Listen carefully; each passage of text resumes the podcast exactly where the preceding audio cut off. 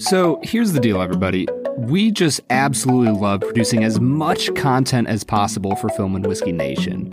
But if our regular episodes aren't enough for you, then you can head on over to patreon.com slash filmwhiskey, sign up for one of our memberships, and you will get a slew of extra content for your listening pleasure. Check us out on patreon.com slash filmwhiskey. Welcome into the Film and Whiskey Podcast, everybody. Today we will be discussing the director Charles Sir Charles Chaplin and scoring him out as every single director loves for people to do. Then we're going to be trying five whiskeys and throwing over to an interview with our friend Marya Gates as she gives her top five silent movies for beginners. This is the Film and Whiskey Podcast.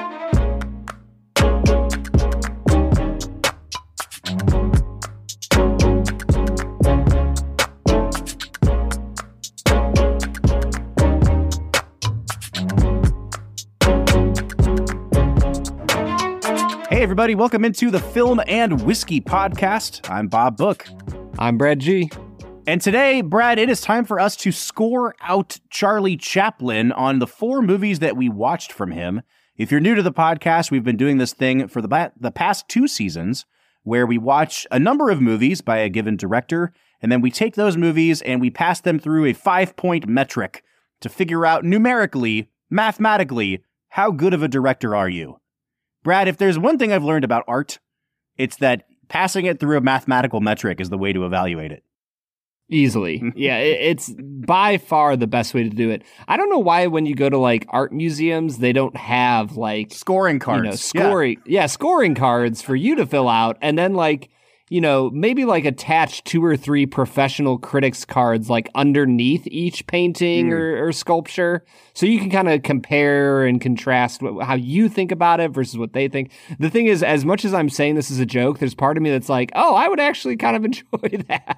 Yeah, I would enjoy it until I saw like the post-it note that someone wrote next to a Picasso that's like, it's too blue or something. You know what I mean? Like, Uh, all right, Brad, let's talk about this metric. So, we established this five point metric last season in a bonus episode when we tried to establish like what makes a good director. What are the things that when you talk about somebody being good at directing movies, that they're actually good at doing? And we tried to break these down into five distinct categories. Brad, can you remind our listeners of what those categories are and what they mean? Performances are how good at directing actors and actresses is this director. Cinematography is what do I see on the screen and how much is it pleasant and attractive and, and work with what he's trying to do. Editing is sound and visual. So the the cutting of the film, uh, you know, when when you think about the Lord of the Rings, when you think about the good, the bad, and the ugly, like the the movement from scene to scene is different in these movies. Like, and and who does it the best? Cohesion is how well does the film stick together, and this can be story wise, it can be acting, it can be editing, but like altogether, how much does the film have consistency? And then finally, uniqueness, and this is looking at the director and saying you know, within the pantheon of all films, and then also like within his contemporaries. How unique are you? What what ideas are you bringing to the table that are unique? Uh, what camera movements are you using that are unique? How how much can I say? You know, watch a, a scene from a film and immediately go, "Oh, that's that's David Lynch," or "Oh, that is uh, Billy Wilder," with you know, just at the drop of a hat. How unique are they? Nicely done, sir. Oh, thanks, man. And, I appreciate and it. with that, without further ado, folks, let's talk about Charles Spencer Chaplin. Brad, I was a little bit taken aback at I don't want to say the the meh response that you had to Chaplin because I think it was largely positive, uh, but you were not as over the moon for Chaplin as I thought you might be. I I just find his movies to be an utter delight, and they work from people from ages you know three to 103, and uh, they did not work on you as effectively as I thought they would. I mean, what he is known for and like famous for worked for me. Like his his true silent film era, the one movie that was filmed and directed in a time where all the movies were silent films, worked for me. Hmm. A 100%. I was in. It was the movies that he made when silent films weren't a thing anymore and he was still sticking to it, or, you know, The Great Dictator, his first foray into talkies. That's when I just, I, I just wasn't as impressed with him as a director. So I, I don't know, man. I, I'm going to put this back in the ball back in your court and say maybe you should have picked better movies. I will say, I have gotten multiple people writing to me saying, I can't believe how wrong Brad was about the great dictator. In particular, the great, like, not modern times, not city lights. People really seem to like the great dictator, and they really seem to not like you as a result. what was it the great dictator or the fact that I don't like IKEA that really got people irate? That's what that really episode? pushed people over the edge. like I started them off there and just pushed them off the edge with my take on the movie, and so they just lumped me in as a terrible person. All right, man, let's talk about the performances in Chaplin's movies.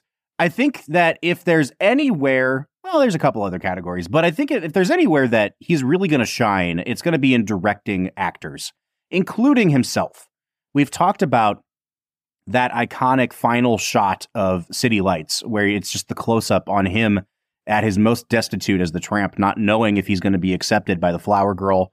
Uh, we talked about Paulette Goddard in Modern Times and how good she was. We talked about uh, her dad in The Great Dictator and how that guy's not funny at all. And Chaplin did a great job of leveraging that.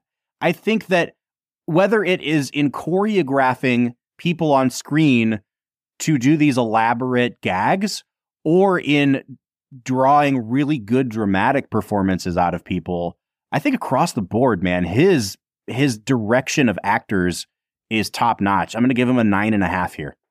Yeah, I'm at a nine and a half as well. I, I, think that Chaplin himself is an incredible actor.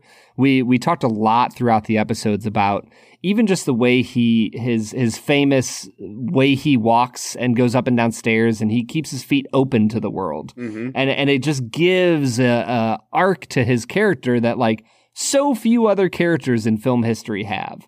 So yeah, I, I, think that the performances are stellar here, and and easily will be his highest category in my mind. I think cinematography does kind of rival it though, Brad. And, and in particular, I'm thinking of when we watched The Gold Rush. We were talking about the special effects that he had on the screen and like an early version of green screening, kind of, if you can call it that. When these people are out on this sort of like overhanging cliff and there's these big collapses. I think the way he uses the camera is really, really clever. I know you weren't a huge fan of Modern Times, but the scene where they're in the department store and he's about to roller skate off into the abyss, you should look up sometime how they pulled that shot off because it was it was all done in camera, but it was done by layering matte paintings through like they painted onto a sheet of glass and then filmed through the glass so that it looked like he was coming up against a big drop off when there was actually nothing there in real life. Mm-hmm. Really, really clever use of special effects.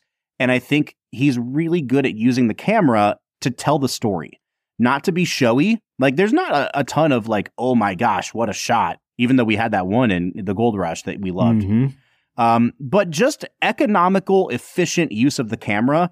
And I think that using the camera like that doesn't get high marks often enough. And I'm going to give it to him here. I'm going to give him a nine out of 10.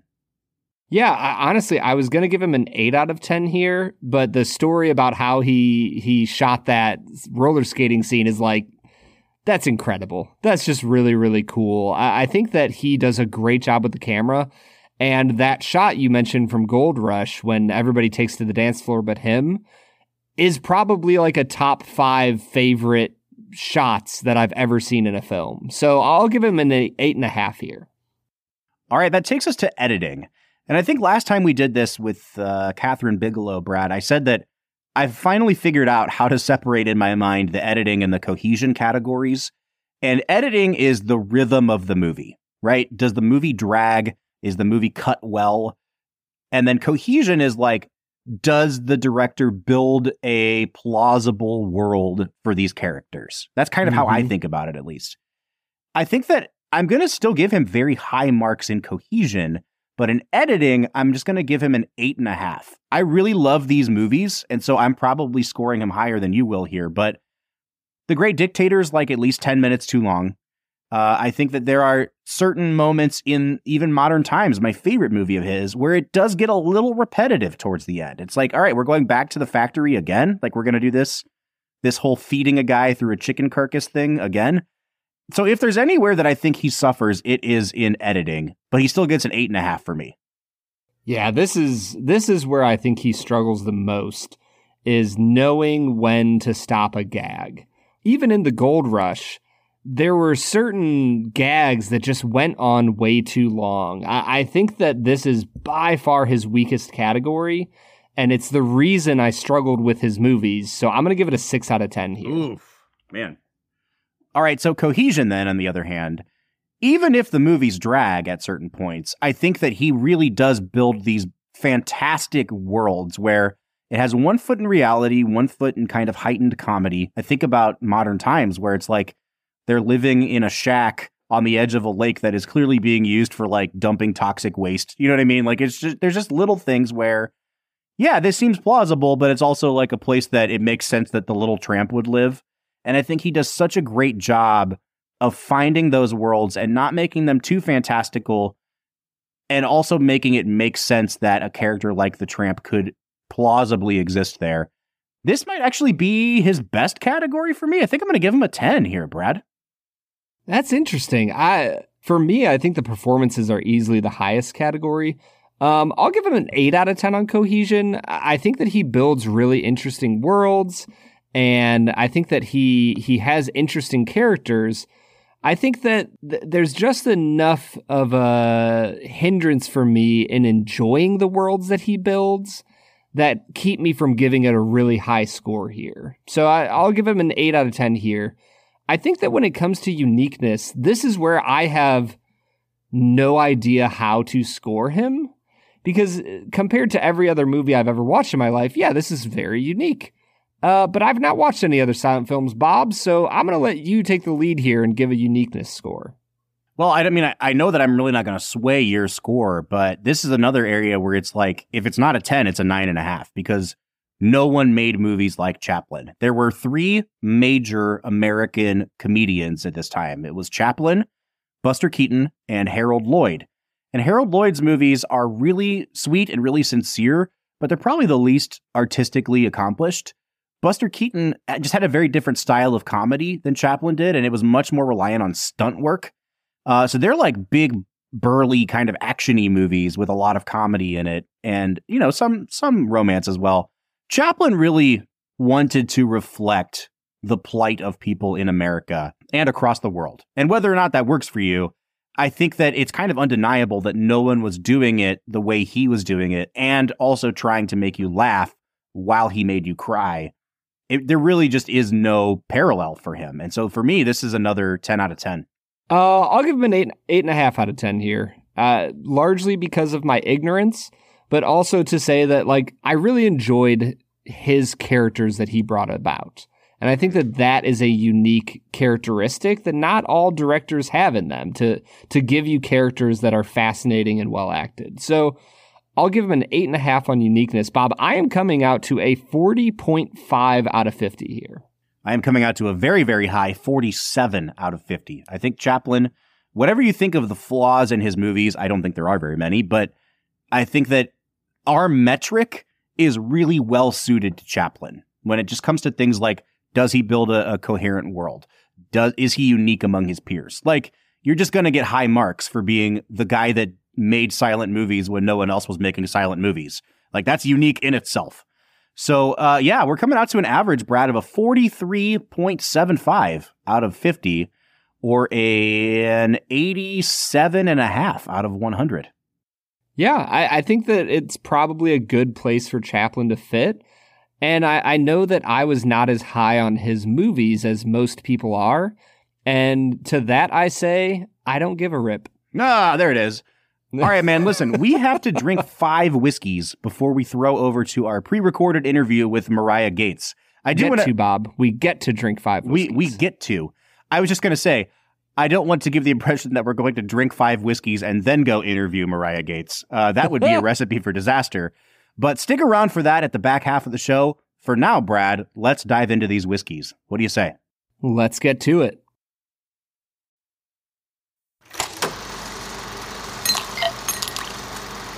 All right, Brad, we have a gauntlet in front of us.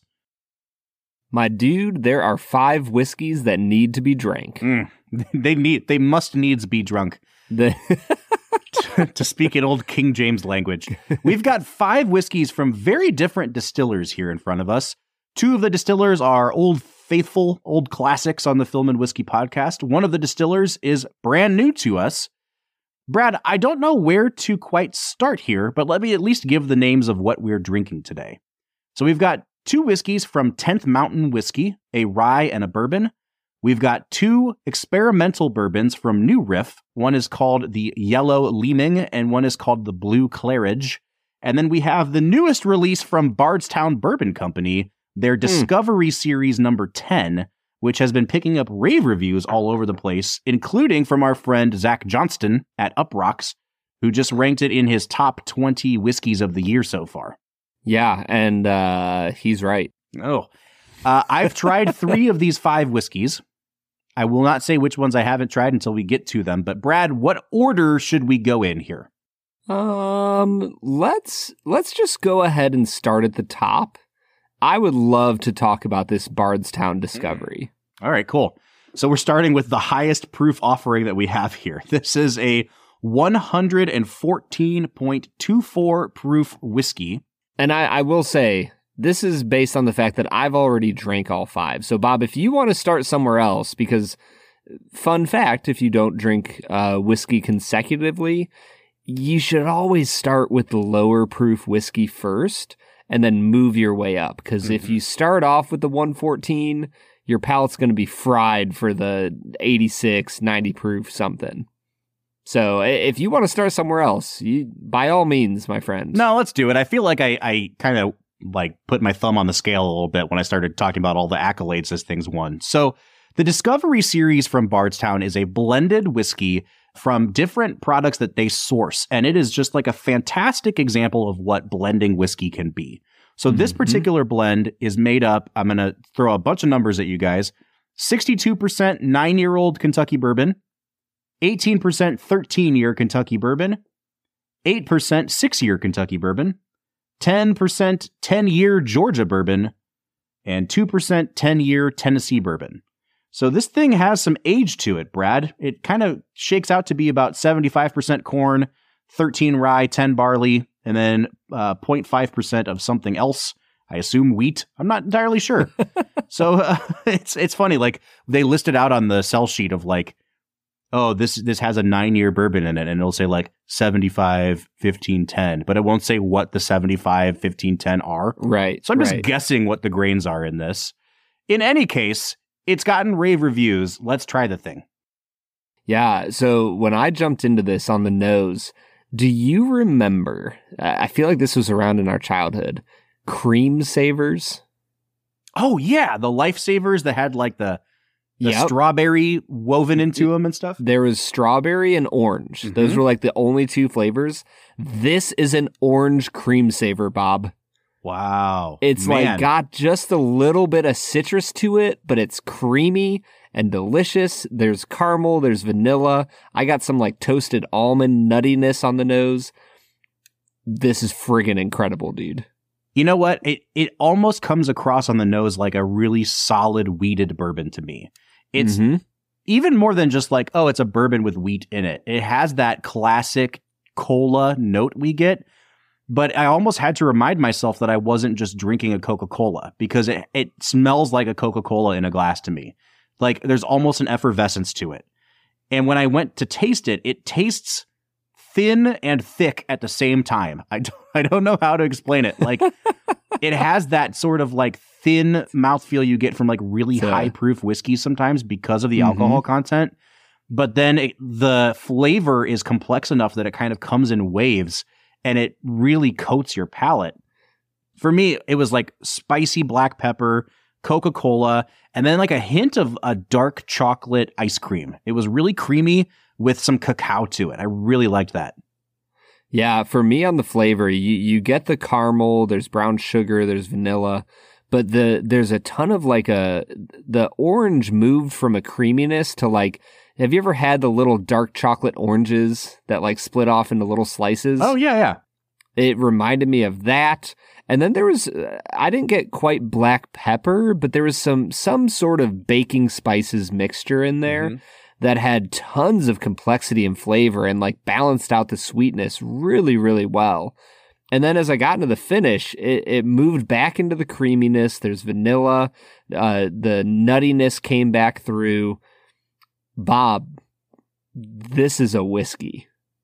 I will say that I am slightly lower on it than I think both you and Zach are, and it's because of the finish for me. The finish got really herbal for me, like Huh. yeah, like like almost vegetal kind of. It it it took on like a really grassy character, which is fine, but it just kind of turned a little bit bitter for me towards the end. Whereas the front of it was like Coca Cola, like a really nice bright, uh, you know, corn syrupy kind of thing.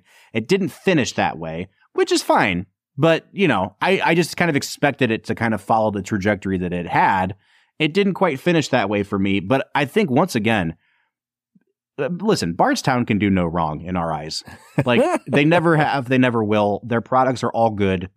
Like the worst Bardstown product I've had is still like an eight and a half out of 10. And this is probably better than that. Yeah, Bob, I, I know that like whiskey tasting is an opinion based endeavor, but you're wrong. this is nearly a perfect whiskey. Uh, Bob, this Bardstown Discovery 10 series is one of the best bourbons that we have had in an extraordinarily long time. Wow. Like it's at the perfect proof point, the perfect balance, perfect flavors. I could drink bottle after bottle of this. Why Now, did you at the- pick this? Why did you pick this to start with? Have you ever heard of burying the lead? Like, this is what we end with, man. That's what this is when you say this is the best thing I've had in forever. Do you want to know the reality of the situation? Yeah, let's hear it. I knew that if we spent time talking about the other ones, we would we would get to the end and be like, "Oh, we we got to hurry up and like finish this." That's fair. and not take as much time to talk about how incredible this whiskey is. Well, let's get into the next two, Brad. And I think that we started off in such a high proof point. Let's go to the lower proof ones, and those are the 10th Mountain whiskeys. Now, we've never had this brand before. Uh, they they were kind enough to send us each a full bottle of their rye and a full bottle of their bourbon.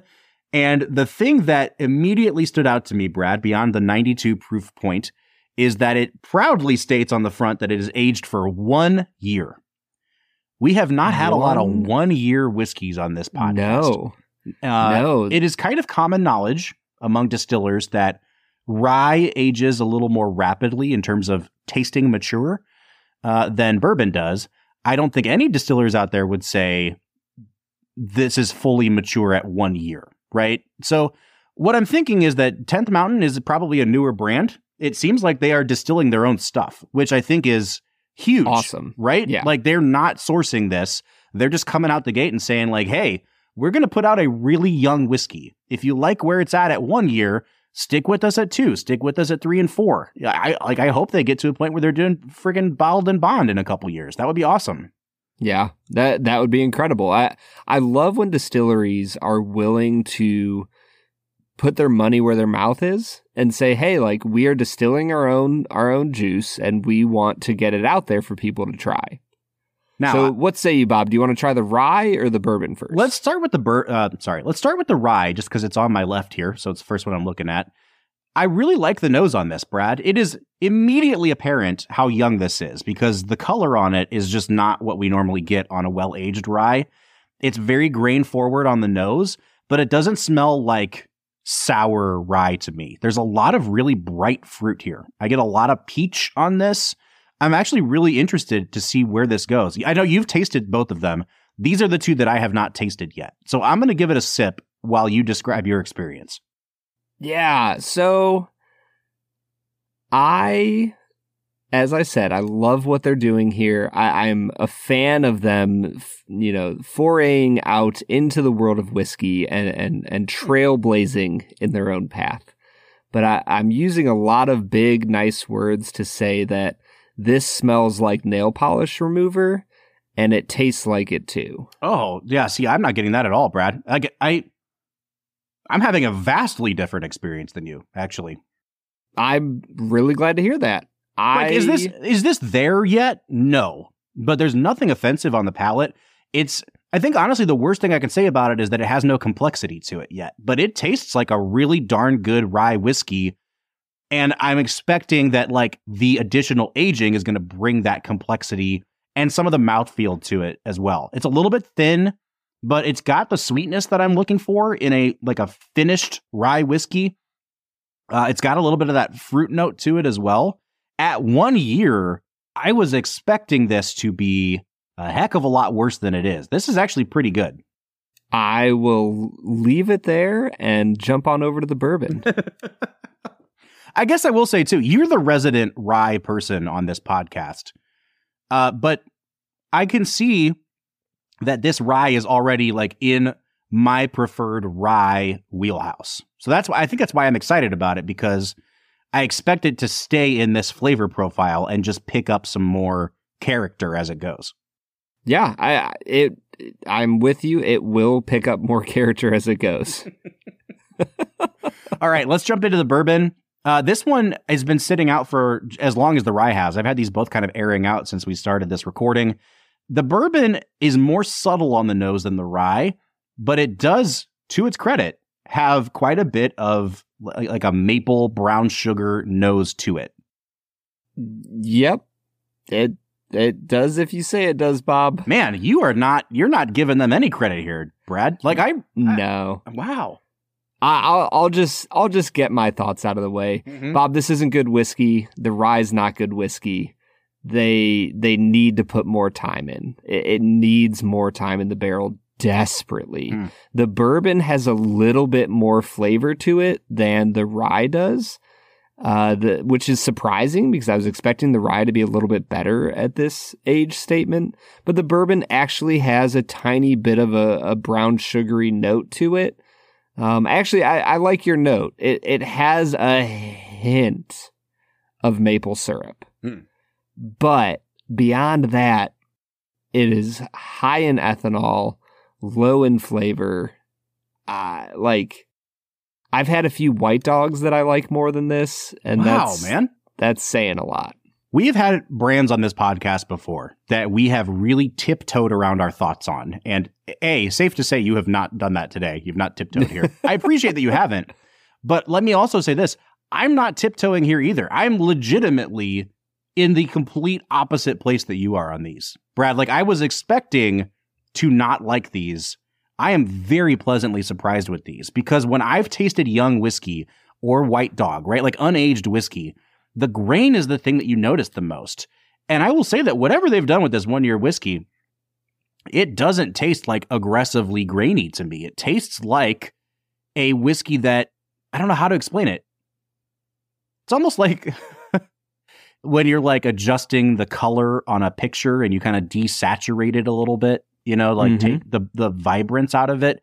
It has finished, and I, when I say finished, mature whiskey character to it, but it's like they just kind of turn the dial down a little bit. And I'm okay with that. It almost tastes just kind of like diluted whiskey a little bit. It's really good. And I think that at two years, at four years, this is going to be darn good stuff. And I don't mind it at one year. In fact, I would say, like, if you want to try a one year whiskey, I don't know that you could do any better than this. How much does it cost? I have no idea. Hmm. That that would that would be interesting for me. It was it was free ninety nine for us, Brad. That's daggone right it was. that is a great price to pay for whiskey pop. All right, listen, we've got two more to try. Let's try these new riffs. These are both bottled and bond expressions. They are well, they're they're characterized as straight bourbon whiskeys at 100 proof. I'm not sure if they're technically bottled and bond. They are experimental runs from New Riff using different kinds of corn. And in one corn uh, in one experiment they used what's called yellow leaming corn, and in the other one they used what's called blue clarage. I think it's pronounced clarage corn. And it's literally like just to see what the difference is by using two different varietals of corn. I think it's really, really cool idea. And I have to say, I did notice a difference between these two products. Yeah, one hundred percent. There's a huge difference here. Uh, which one do you want to start with, yellow or blue?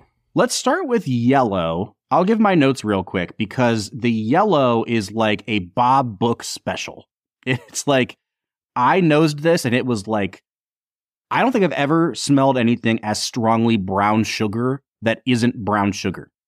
like it was just like brown sugar for days to the point where I started picking up a second note and I was like, what is that? And the brown sugar kept overwhelming it that I couldn't pick out a second thing. I eventually was settled. Was it browner sugar? I eventually settled on black pepper because I was like, I guess it's kind of spicy. But listen, this is not the most complex whiskey in the world, but Bob Book's palate does not care. Like it is super decadent, super sweet. Almost like it almost had a wheated bourbon finish to me. It, ha- it kind of had some of that cola that we got on the Bardstown. Maple, vanilla, brown sugar. It was just right in my wheelhouse. I was a huge fan of the yellow. Yeah, I, I am mostly with you. I think for me, the other note I got outside of the sweetness was kind of like a really nice light citrus lemon taste. Hmm. Like there was just a little bit of a lemony feel to this that gave it a little bit of character that transformed it from being a nice light bourbon to something that had a little bit of complexity and really took me in. I, I liked the yellow leaming a lot. On the other hand, we have this blue Clarage. It sounds like maybe you didn't love this one as much. I, as I drank it, I thought, I wonder if Brad's to like this one better, just because the yellow was so far up my alley that I was like, okay, this one is much more oaky, much more spicy, a little bit of rye for me on the palate that the Mhm. yellow definitely didn't have. Uh, what were your thoughts on the blue? Incredible. See, I, knew it. Like, yeah, no, this one was great. There's caramel, there's oak, there's pepper, there's like not like an older, le- like a new leather feel to it. Uh, on the palate, I had black pepper. There's a little bit of anise in it, which normally I don't like as a flavor, but it mixed just fine in here. Dude, this was a really interesting, complex, kind of dark feeling whiskey that I was totally down with this experience. I, I I would take the blue Clarage any day of the week. this is why I love doing this podcast with you. Like, and this is also why New Riff likes sending us stuff to try because now we Yep. get to promote both products and suggest that you go buy both products. I really liked Yeah. these both. The yellow is definitely my preference. The blue seems like it's definitely your preference. hmm Yeah, the the blue the blue Clarage had a depth to it that I, I think was missing on the yellow. But that being said, like if I scored both of these out of 50, I'd probably land on like a 37, 38 for the yellow Mhm. and like a 39 or 40 on the blue. Like they're both really solid, like B plus whiskeys. Yep. Listen, sometimes you just want to eat cake frosting right out of the tub, and and that's what the yellow leaming is. Like, I'm all for it. Sometimes I just don't want to have to think about how complex the whiskey is. I want it to be decadent. I want it to be sweet, and that's exactly what that is. And it frickin' checked the boxes that I needed tonight. I remember one time Haley made like a homemade vanilla frosting and we had uh like the cinnamon graham crackers in the house. Mm. And I had like, you know, been in a little bit of an unhealthy period of my life and I was gaining a little weight. And I would just eat graham crackers with vanilla frosting on Yeah. them. And it was the most incredible thing. When Haley found out that I was doing that, she was like, Well, no wonder you're gaining weight. Like, you're just eating the worst possible thing in the world. Let me live my life. That's what I. That's Yeah. what I say to that. Yeah. All right, man. Uh, We have an interview to get to. We have brought back our friend Marya Gates to talk about the top five movies she would recommend for beginners who are new to silent movies. I'm super excited to talk to her. Let's get to it, Brad. Yeah, man. Excited for it. Let's get to it. All right, we are here with Marya Gates. You might remember her from our episode a few weeks ago on City Lights. Marya, thank you for joining us again. Thanks for having me. I mean, you are the resident expert at silent films on Film and Whiskey, and the competition was just me. So, like, you pretty easily beat me out in that in that capacity. but what we wanted to do is, we know that most people that are listening to this episode have either never seen a silent film, or if they've watched a few on our account, it's just Chaplin. And Marya, I want to throw over real quick to a clip from before we started recording the episode. Brad was telling you about how City Lights was the first silent movie he'd ever seen. And you had such a great take on people seeing silent films for the first time. I want to just include that sound clip here, and then we'll get back into talking about what we're talking about. No, I I will say I told Bob I was like, there's an element of I I know I don't know what I don't know, and so I don't totally know how mm-hmm. to rate. And and you know the ranking is at the end of the day is somewhat meaningless, but like You know, I don't that totally happens, know how to rate him that 'cause I haven't happens a lot Other silent, silent films That happens a lot with against. silent, not even just like a novice within the silent community, silent film fan community, because it, it was depending on who you talk to. If you're like talking about actual moving image, or if you're talking about pre-cinema, you know, like the the horse, Mhm. you know, images. You basically have 40, 30 to 40 years worth of cinema, right? Mhm. that's a long time and there's people who love the the later era stuff who like will give like a fragment one star or they'll give i particularly love the 19 teens they'll give like films from the 19 teens that maybe you know maybe they're a little more ar- archaic in the way that they the, the art I, mean, I wouldn't say archaic the art Yeah. is different Yeah. it's a Yeah. different mode of of expression right? But they don't like it. So they'll give it like one star and i'm like that's a masterpiece of Yeah. 1911 what are you doing? And this is someone who has also seen thousands of silent films. So uh, this is to say that i think there this is an era that is so like it's not really a genre. It is a, it is a an era of filmmaking and there's so much difference within that. You know like i know some people who love the like 1902 that's their Mhm. That's their favorite era and it's Yeah. like what but also uh, 1902 is great i actually have i think my one of my films is from that era but the, the We, point we is, don't like, want to offend no- the 1902 fanboys out there. there is like no wrong way to engage with silent That's great to with your hear. ranking and and watching a silent because there is so much there yeah. you, Yeah. you hear there's 90% lost but the 10% that isn't that isn't lost Mhm. is still thousands and thousands they were making you know like um lois weber was making a film a week for like 10 years that's a that's a lot of movies lot of Yeah. movies. so 100%. you know there's I was There- like, all there's no I hear judgment. you doing is giving me permission to give this a one out of ten just to mess with Bob. there's i mean you could but there's i'm just saying there's no there's no judgment because it is it's vast awesome. You made a really great point the first time you were here talking about how silent film is not really a genre. It's 40 years of movies. They just didn't have sound. So it's really hard to lump them all together. And yet I feel like most people probably do lump them together in that way. And so we have a task ahead of us today. We asked Marya to join us and give us her top five films for beginning your silent film journey. And I'm really interested to see what Marya has to say because, like, you know, Brad, we talked about the uh, the sight and sound poll when that came out, and how there's so many different ways of making your list. Is it just, hey, I think these are the ten best films ever made? Hey, these are my ten favorite movies. Hey, I know what movies are going to get voted for, and I want to shine a light on some other stuff, and hopefully that can get included too. And I feel like Marya, you could probably approach i a list like had this. i had a sight and sound ballot Oh, hey, Um, yes, and one of the films that I was going to mention in this top five was on my sight and sound ballot. My um, strategy was exactly uh, what you pointed out. I had one film that just barely didn't make the hundred last year. It still didn't make the hundred this year. I'm mad about it, but oh no, it did. It did. It made the hundred this year, but the last ten years it didn't. And so I, it's from a director where this is not my favorite of her films, but I wanted it to get in the top 100. So Mhm. I had it on my ballot. And then most of the other films were, um, I'm assuming these aren't have this like don't have a, a Ice Cube's chance in hell to get on the top 100. But I I know that when it came out 10 years ago, I looked at all the individual critics whose opinions I find interesting. Not that I agree with, but that I find interesting to see like what were their 10 films.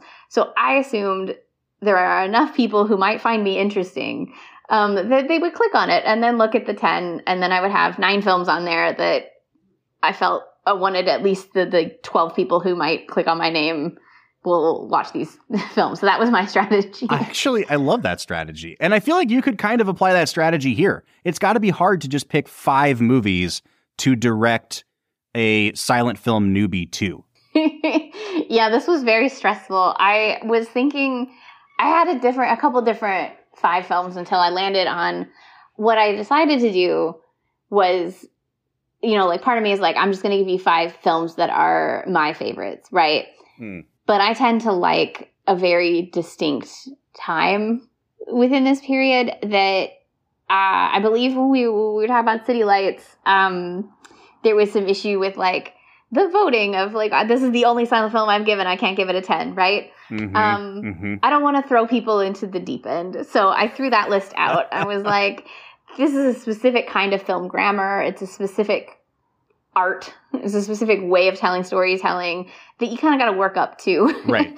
so uh, I didn't. I didn't want to throw people into five films that are like, you know, physics twelve instead of the physics with no math kind of i want i want to work them up to uh, those films so I, I went with five films that assuming you've never seen a silent film except the Chaplins um, so there's no Chaplin on here i'm assuming everyone listening watched the Chaplins along with you guys what would what would get you a good film grammar so that if you like these five films you will then want to seek out Hmm. more that ended up being my strategy Well, I, I mean, I, I don't think we should beat around the bush here. I made a list of five of mine as well, and I assume that there will be some overlap, especially hearing like your strategy now.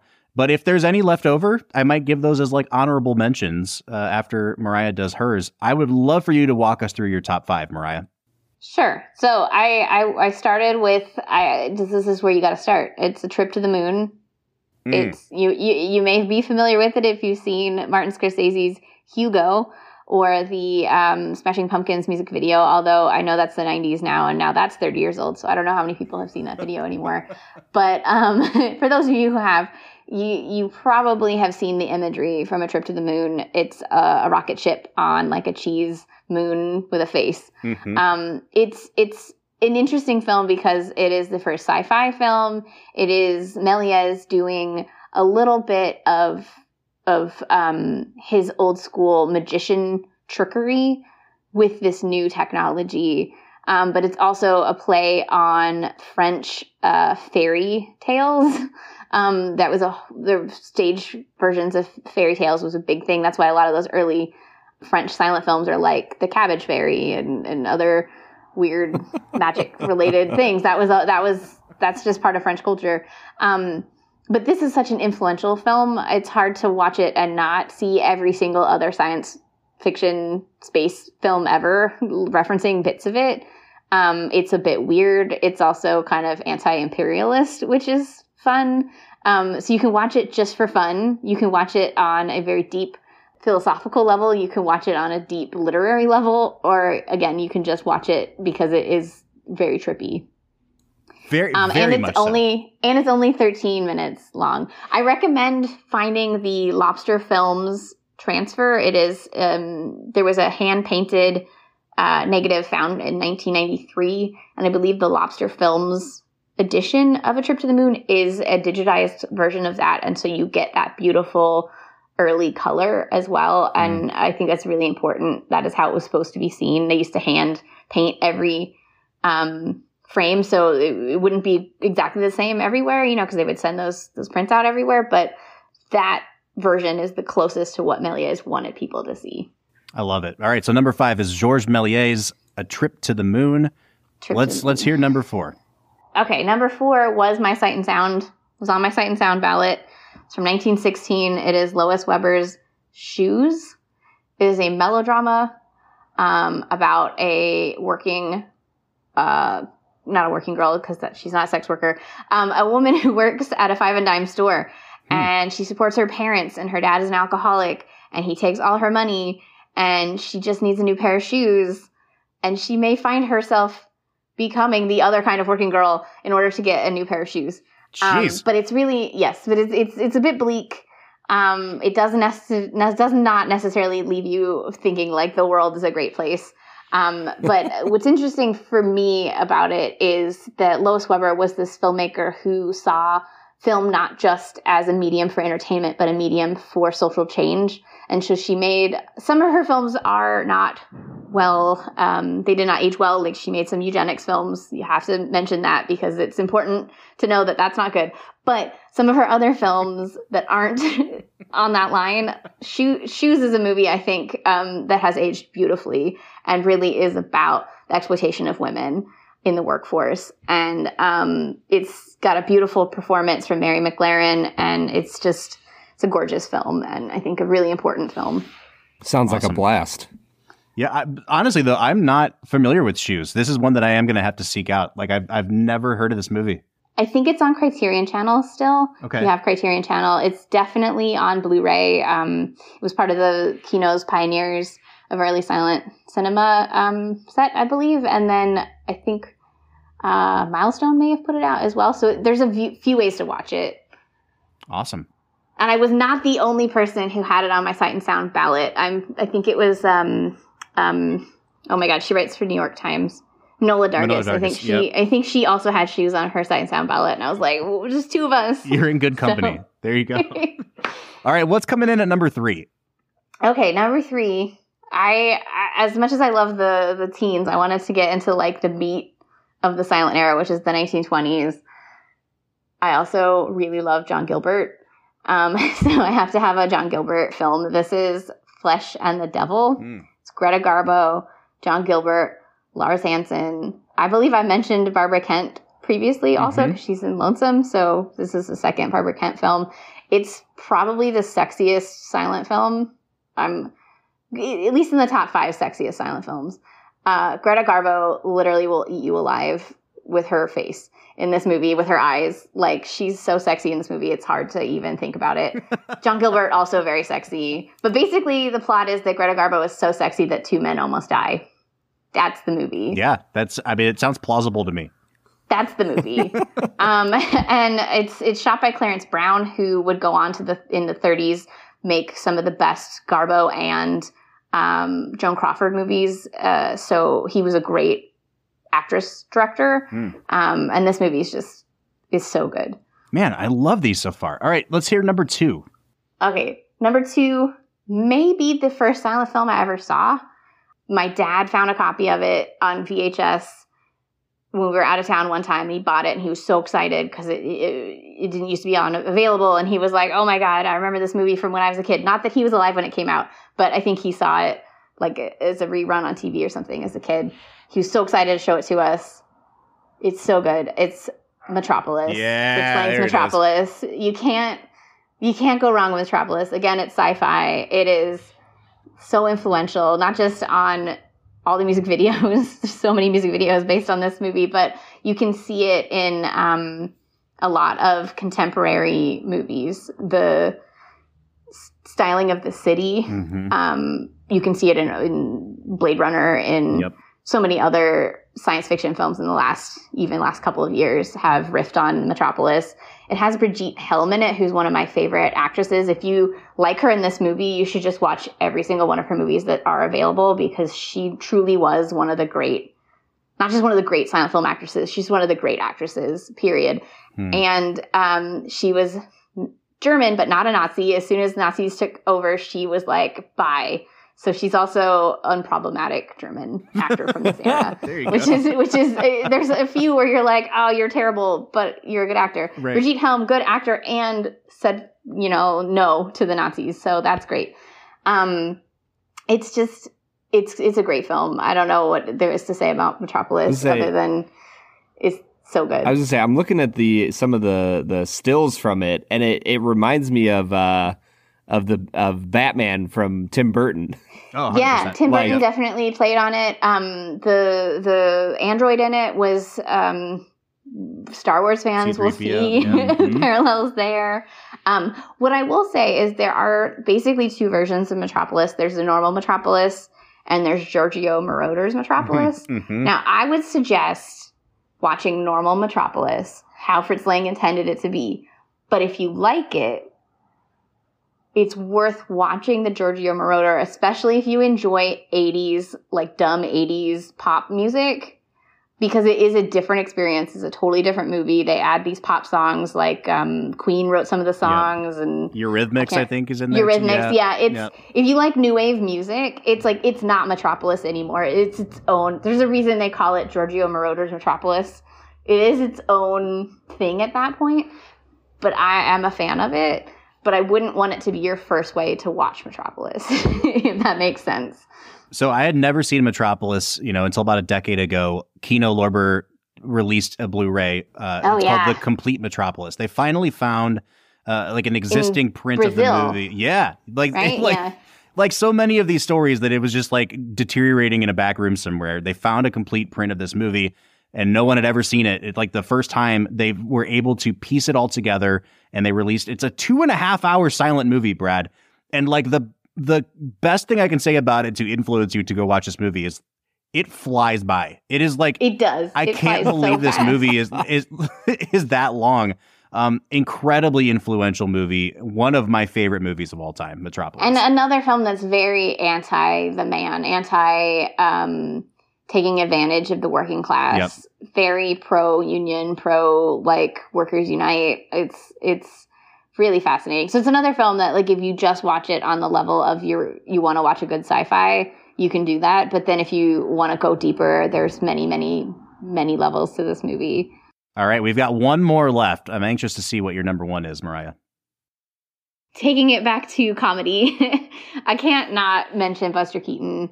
Um, I personally, I think you should just watch every Buster Keaton movie, um, and they are all on Criterion Channel right now. But the one that I particularly love is The Cameraman. Oh, me too. Yes. It's so sweet. It's one of the best romantic comedies. He's he's so like you get everything in this movie where you know his other films you get a little bit of this and a little bit of that and and they're all cohesive because they're all Keaton. But this one you really get all the different facades of what he does best, which is the physical comedy, the camera movements, and the romance. Mm-hmm. Um, and I think he does shadow ball in this too, which is really fun. So you get a little baseball if if if that's your thing. And there's a cute monkey. Yeah, I mean that's the selling point. So there is a cute monkey. there's a cute monkey. It's like what else do you need? Um, so it, it's it's Keaton and Marceline Day, and it's just this beautiful romantic comedy with a little with a monkey. chaos towards Heck the yeah. end. Yeah, there's like a riot towards the end, and the monkey is amazing, and it's just really good. So in, of- in my list, I, I wanted to pick a Keaton. I picked The Cameraman. That's always been my favorite Keaton movie. And I'm so glad that like in the last 10 years or so, people have started to appreciate it on a level that they didn't before. Um, I think again that has a lot to do with the fact that it's finally become available, like on Blu-ray. It's been yeah, restored. Criterion put that one out as well. hundred percent. Yeah. yeah. Uh, If I can add one to the list, if there's one movie that I would suggest everyone on Earth needs to watch at some point, I stayed up really late one night, Brad. I watched this movie because I knew that it was regarded as like a classic of world cinema. It rocked my world to the extent that like I couldn't sleep that night. And it is The Passion of Joan of Arc. Oh yes. Um, it is probably if I was making a list, Brad, of like the ten greatest films ever made, this is like maybe in my top five. It is. It features the greatest performance ever put on film. yes, um, Falconetti. she's she's brilliant in this. Absolutely haunting movie. Uh, the, Talk about so- they had faces then. yeah, right. She has the only face. Yeah. I am like I, I'm very sorry to end on a note where I'm talking about watching a film that is literally like a, a beat by beat recreation of the trial and death of Joan of Arc. but, damn it, if that isn't just a perfect movie. And I hope that that gives you, Brad, and like everyone listening, a, a clearer picture on the breadth and the depth of silent film. We have everything from Harold Lloyd and Buster Keaton and Charlie Chaplin to these incredible classics of world cinema like Metropolis that their influence stretched for decades. You know, Marya talked about uh, uh, Blade Runner and how that is like so clearly based on Metropolis. I really hope, Brad, that we've given you a, a couple movies to add to your watch list today. Yeah, I, like I said, uh, one one movie a week is not enough for me. I need to watch more and more films. Well, Marya, we can't thank you enough for joining us again. Uh, I know you, you told us a few weeks ago when you were here, but where can our listeners find you?